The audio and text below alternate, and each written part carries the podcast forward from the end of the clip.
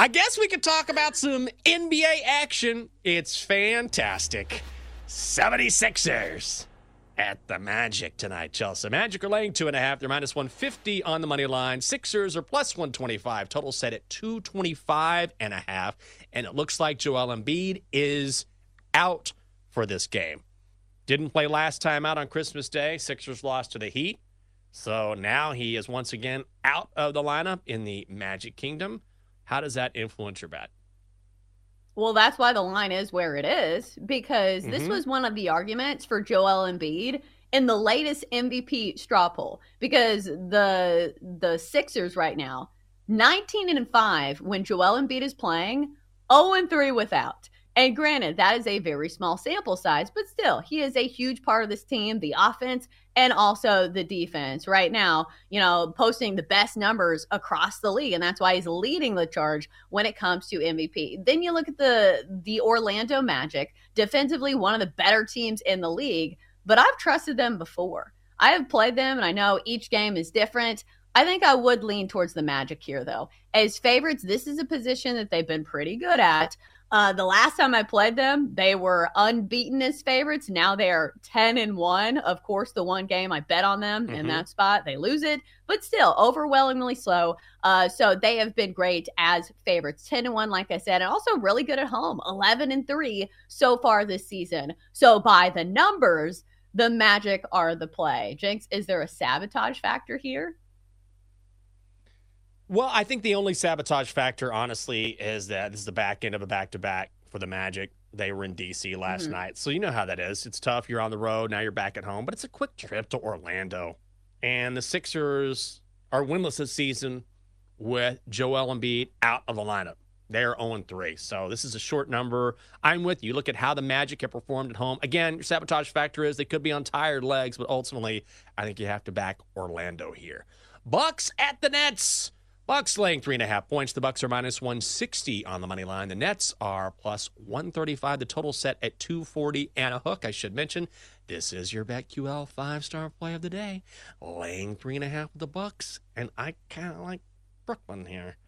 And again, my Ooh. bets haven't been great lately, and I still have not won an NBA bet this season. Now I'm 0 for three, so I'll throw that out there. But I am staying away from the NBA as long as I can Tell me what to do here, Chelsa. Just give me a side and I'll just follow you blindly.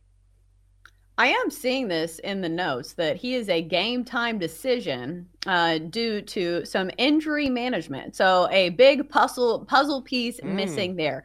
If he does play, I do think the over is worth a look. But granted, Giannis is a big part of the offense. So if he doesn't play, do not play the over. But if you look at these two teams, the last matchup, you're right. The Nets actually played them pretty closely, if I am remembering. Yeah, it was 129 to 125, a pretty close game between Milwaukee and Brooklyn. Points feel like they're going to come uh, at a not a premium, whatever the opposite is of that. Milwaukee loves to play at a very fast pace. If you look at the scores of some of these games, they go way over the total. So I will hit the over if Giannis plays over 240 but he is a game time decision. So probably a no play for me.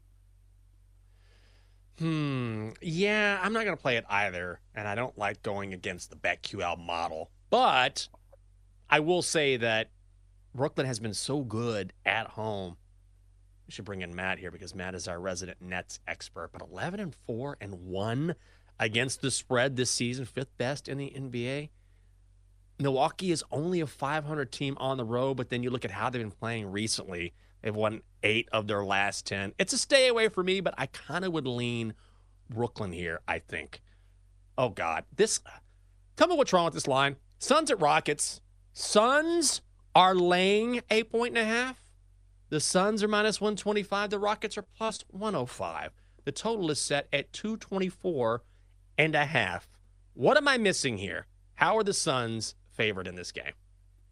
Because they have big names on their roster and the uh. Rockets don't. But sneakily, the Rockets have been one of the better teams to bet on so far this season, especially at home, where the Rockets have been cash money 12 and 3 straight up. And uh, if you look at them against the spread, great as well 11 3 and 1 ATS when playing at home. Then you look at the Suns, have not been great against the spread away, 5 7 and 1. So a lot of this for the Suns is always who is playing. Bradley Beal is not playing. Of course, maybe we'll get Kevin Durant and some of the other stars, but still, it feels like Houston is the play. This is one of those where you fade the big names and the public money and you take a look at the Rockets. I think that is who I will go with here.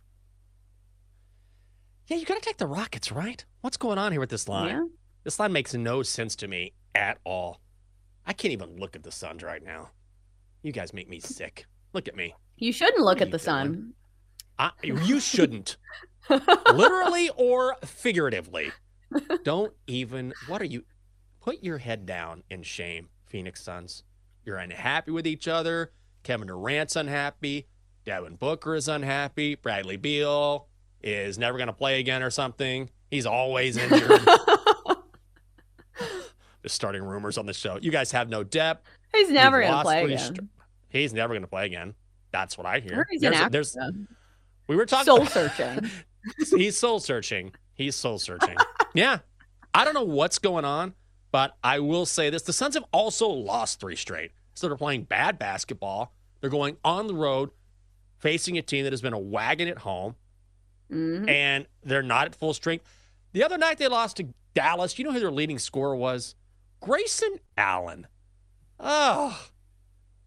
Who likes Grayson? Only Grayson Allen's mom. That's it.